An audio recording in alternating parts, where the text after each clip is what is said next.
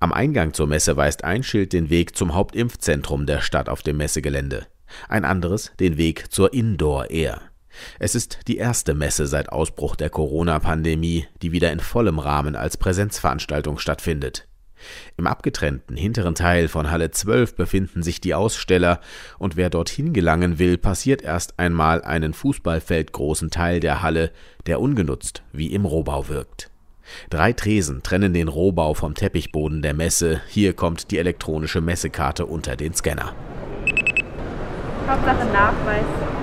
Es gilt die drei G Regel, reinkommt also nur, wer Impf-, Test- oder Genesenen-Nachweis mitbringt.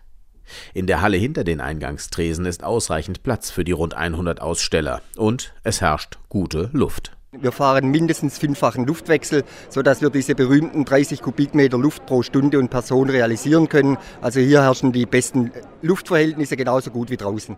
Wer sonst könnte es besser wissen als Günther Merz, der Geschäftsführer des Fachverbandes Gebäudeklima und Mitveranstalter der Branchenmesse.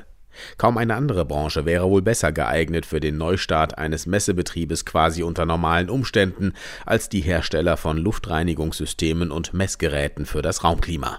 Wir waren mit ein Treiber und unsere Mitgliedsunternehmen ein Treiber dieser Messe. Warum? Es gab bei den Anwendern, egal ob jetzt aus Gastronomie, aus der Veranstaltungsbranche, gab es einen enormen Informationsbedarf. Sie wollten wissen, welche lüftungstechnischen Maßnahmen muss ich ergreifen, um Öffnungsoptionen herstellen zu können. Enormer Informationsbedarf, und deshalb haben wir gesagt, okay, wir brauchen jetzt eine Präsenzmesse, wo wir die Technik zum Anfassen zeigen können und diesem großen Informationsbedarf Rechnung tragen können. An den Ständen werben die Unternehmen mit Brandschutz- und Entrauchungssystemen, ebenso wie mit Klimaanlagen, Luftreinigungsgeräten oder C O zwei Ampeln. Wie etwa die Firma Oppermann Regelgeräte aus Leinfelden-Echterdingen. Also wir haben seit längerem die C O zwei Sensorik bei uns im Portfolio und haben jetzt Corona-bedingt die C O zwei Ampel adaptiert.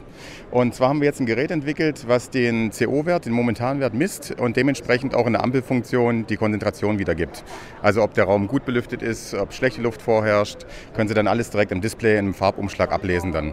So Oppermann-Vertriebsleiter Matthias Fricke. Der mittelständische Betrieb ist auf Sensorik in der Heizungs-, Lüftungs- und Klimatechnik spezialisiert. Wie viele andere Unternehmen in der Branche leidet auch Oppermann unter den derzeit herrschenden Lieferengpässen, insbesondere von Halbleitern für die Steuerung der elektronischen Geräte. Das Problem sieht der Fachverband Gebäudeklima für alle Unternehmen in der Branche. Das ist in der Tat ein riesiges Problem. Äh, unsere Lüftungsgeräte bestehen zum großen Teil aus Blechen und Stahlkonstruktionen. Äh, Hier haben wir enorme Lieferprobleme, und alle unsere Bauteile oder viele unserer Bauteile sind mit elektronischen Bauteilen abge- äh, ausgestattet. Da wissen wir genauso, was es für Lieferprobleme gibt. Also das ist in der Tat ein Problem und blockiert auch die Produktion. Dabei kommen insbesondere Hersteller von Luftreinigungsgeräten der enormen Nachfrage kaum noch hinterher.